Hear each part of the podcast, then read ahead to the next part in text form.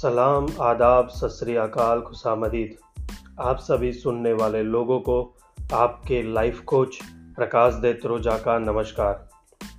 मैं तो यही चाहूँगा कि भाई सबको सब कुछ मिल जाए, पर पता तो हो कि आपको चाहिए क्या। फिर ऐसा न हो कि जाना था चीन और पहुँच गए जापान। और एक आज कहना चाहता हूँ कि लाइफ के बारे में कि बस कंडक्टर जैसी ज़िंदगी हो गई है यारो, हर रोज का सफ़र और पहुँचना कहीं नहीं। इन शॉर्ट कहने का मतलब इतना ही है कि लाइफ में कहाँ जाना है वो पता होना बहुत ही ज़रूरी है। और आप सभी लोग, अगर ये मेरा पॉडकास्ट सुन रहे हैं तो मैं ये मान सकता हूँ कि आपको क्लैरिटी है कि आपको क्या चाहिए। बस तो फिर वंस अगेन मैं आपके लिए एनएलपी का एक मॉड्यूल शेयर करने के लिए जा रहा हूँ, जिसका नाम है थ्री प्रिंसिपल ऑफ़ एनएलपी तो आइए सुनते हैं पहला प्रिंसिपल परसिप्शन इज़ प्रोजेक्शन इसको अगर सिंपल भाषा में समझा जाए तो कहा जाता है, हम जैसा सोचते हैं, हम जैसा मानते हैं, वैसी ही दुनिया हमें दिखती है। हाँ यह कड़वा सत्य है, आपको मानना ही पड़ेगा। क्योंकि हम सबके मन में कहीं ना कहीं हर एक वस्तु या व्यक्ति के लिए कुछ न कुछ धारणा या मान्यता होती है। और उसी की वजह से हमें वह वस्तु या व्यक्ति वैसे ही दिखते हैं। चलिए एक स्टोरी के ज़रिए आपको बताने का प्रयास करता हूँ। एक गाँव के प्रवेश द्वार पे एक बरगद का पेड़ था। वहाँ हर रोज सुबह शाम सभी गाँव के बुज़ुर्ग लोग बैठते थे। और चर्चा करते थे।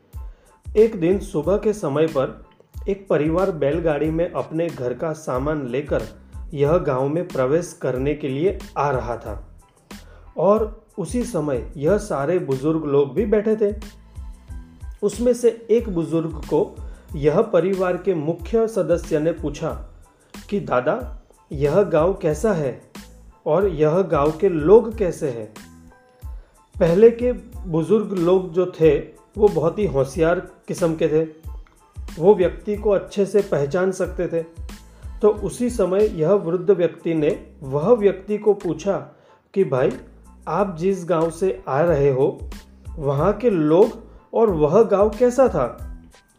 तब वह व्यक्ति ने जवाब दिया कि, दादा, क्या बात करूँ? वह गाँव में कहाँ कोई इंसान ही था? सब लोग स्वार्थी थे अपना अपना फ़ायदा देखते थे। कोई किसी की मदद नहीं करता था और इसी वजह से मैं मेरा व्यापार भी नहीं कर पाता था। इसीलिए वह गाँव छोड़ के चले आए हम लोग। वही तुरंत ही यह वृद्ध व्यक्ति ने जवाब दिया कि, भाई, यहाँ पर भी सभी लोग वैसे ही है। अब यह गाँव में भी कोई किसी की मदद नहीं करता। अगर हो सके तो आप दूसरे गाँव में जाने के लिए देख लो। यह सुन के तो वह परिवार दूसरे गाँव की तलाश में आगे निकल गए। उसी रोज शाम के समय पर ठीक वैसे ही एक परिवार गाँव में वसवाट के लिए बैलगाड़ी लेकर आ रहा था। वही बरगद के पेड़ के पास एक वृद्ध व्यक्ति को पूछा कि, दादा, हम लोग सो एन सो गाँव से आ रहे हैं। और हम दूसरे गाँव में रहने के लिए आना चाहते हैं तो क्या आप बता सकते हो कि यह गाँव और यह गाँव के लोग कैसे हैं?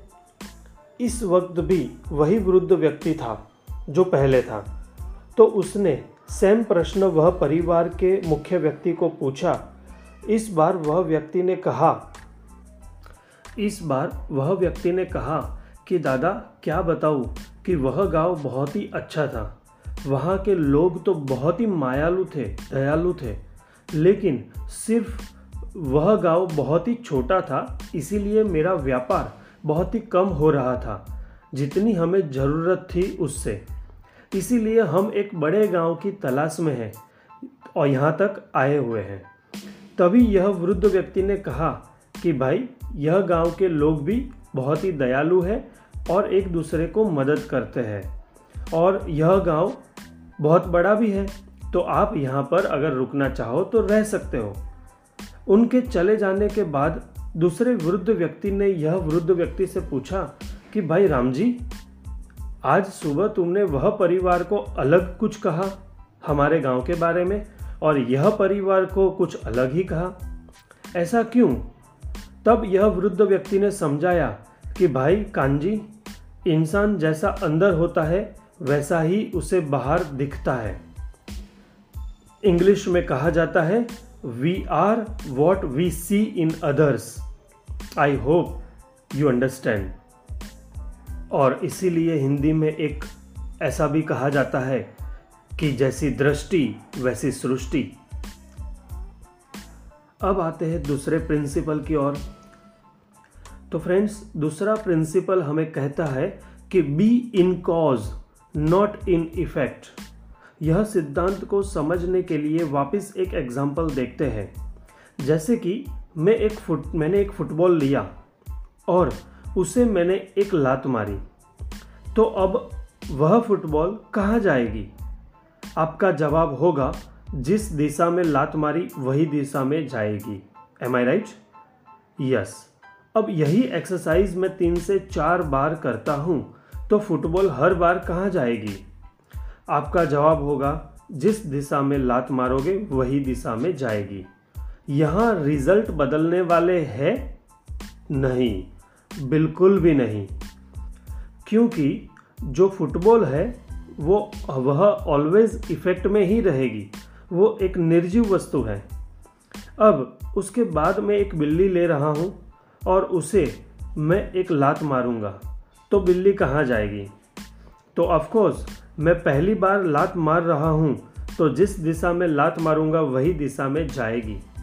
लेकिन अब मैं दोबारा वही बिल्ली को पकड़ने के बाद नीचे रखता हूँ और लात मारूँगा तो अब आपका जवाब होगा कि वह कहीं पर भी जा सकती है।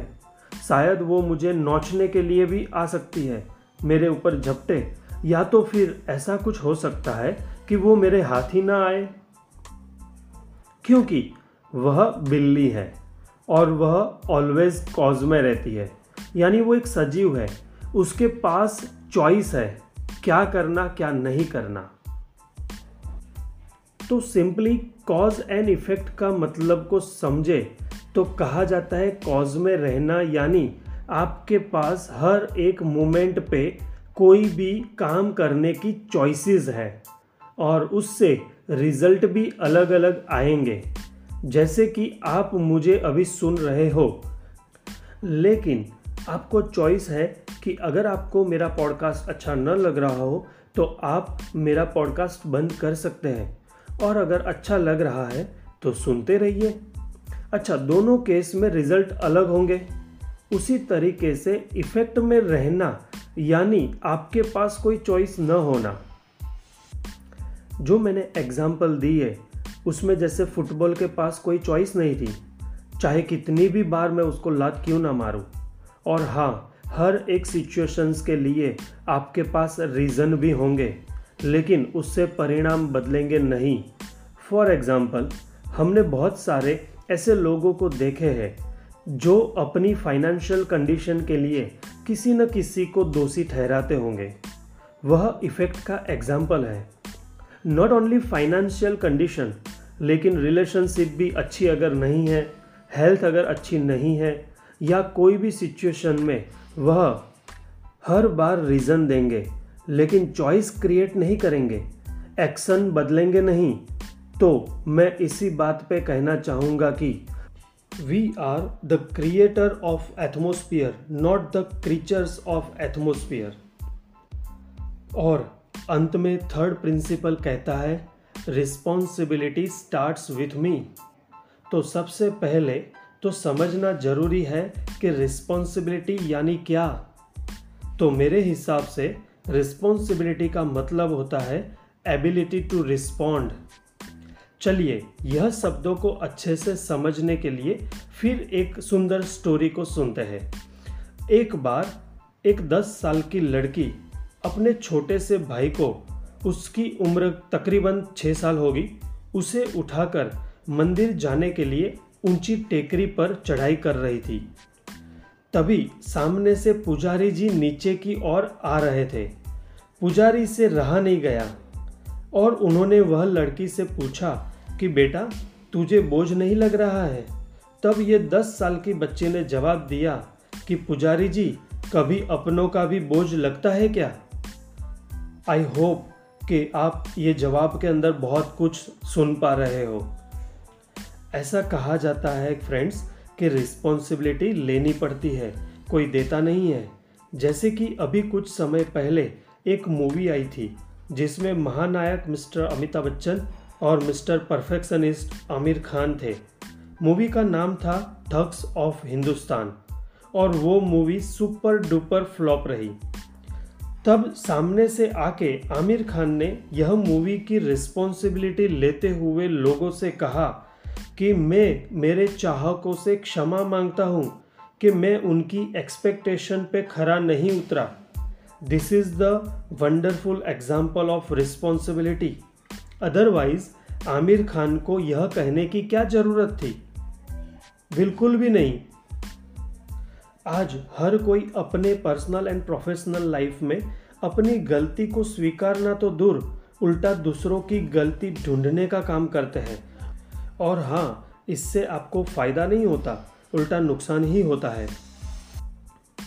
लेकिन फ्रेंड्स जब आप ज़िम्मेदारी लेते हो कि I am responsible for that तब आप सबसे पहले तो अपने कार्यों को सुधारने की चॉइस क्रिएट करते हो।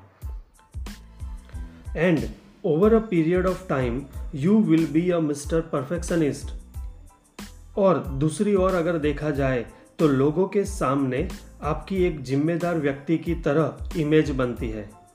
So being a responsible person मैं यह कहना चाहूँगा, यह तीन सिद्धांत को मैंने शॉर्ट में समझाने की कोशिश की है। आप इसको बार बार सुनिए और अपनी लाइफ में यह तीन सिद्धांत को उतारने का पूरा प्रयास कीजिए। और हाँ अगर कहीं कोई चीज़ की कमी है तो मुझे फीडबैक देना मत भूलिएगा। और अगर आपको अच्छा लगा है तो आपके नियर एंड डियर को शेयर कीजिए।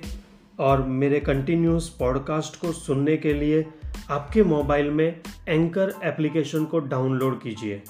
और हाँ मैं एक चीज़ हर बार कहता हूँ live life free size thank you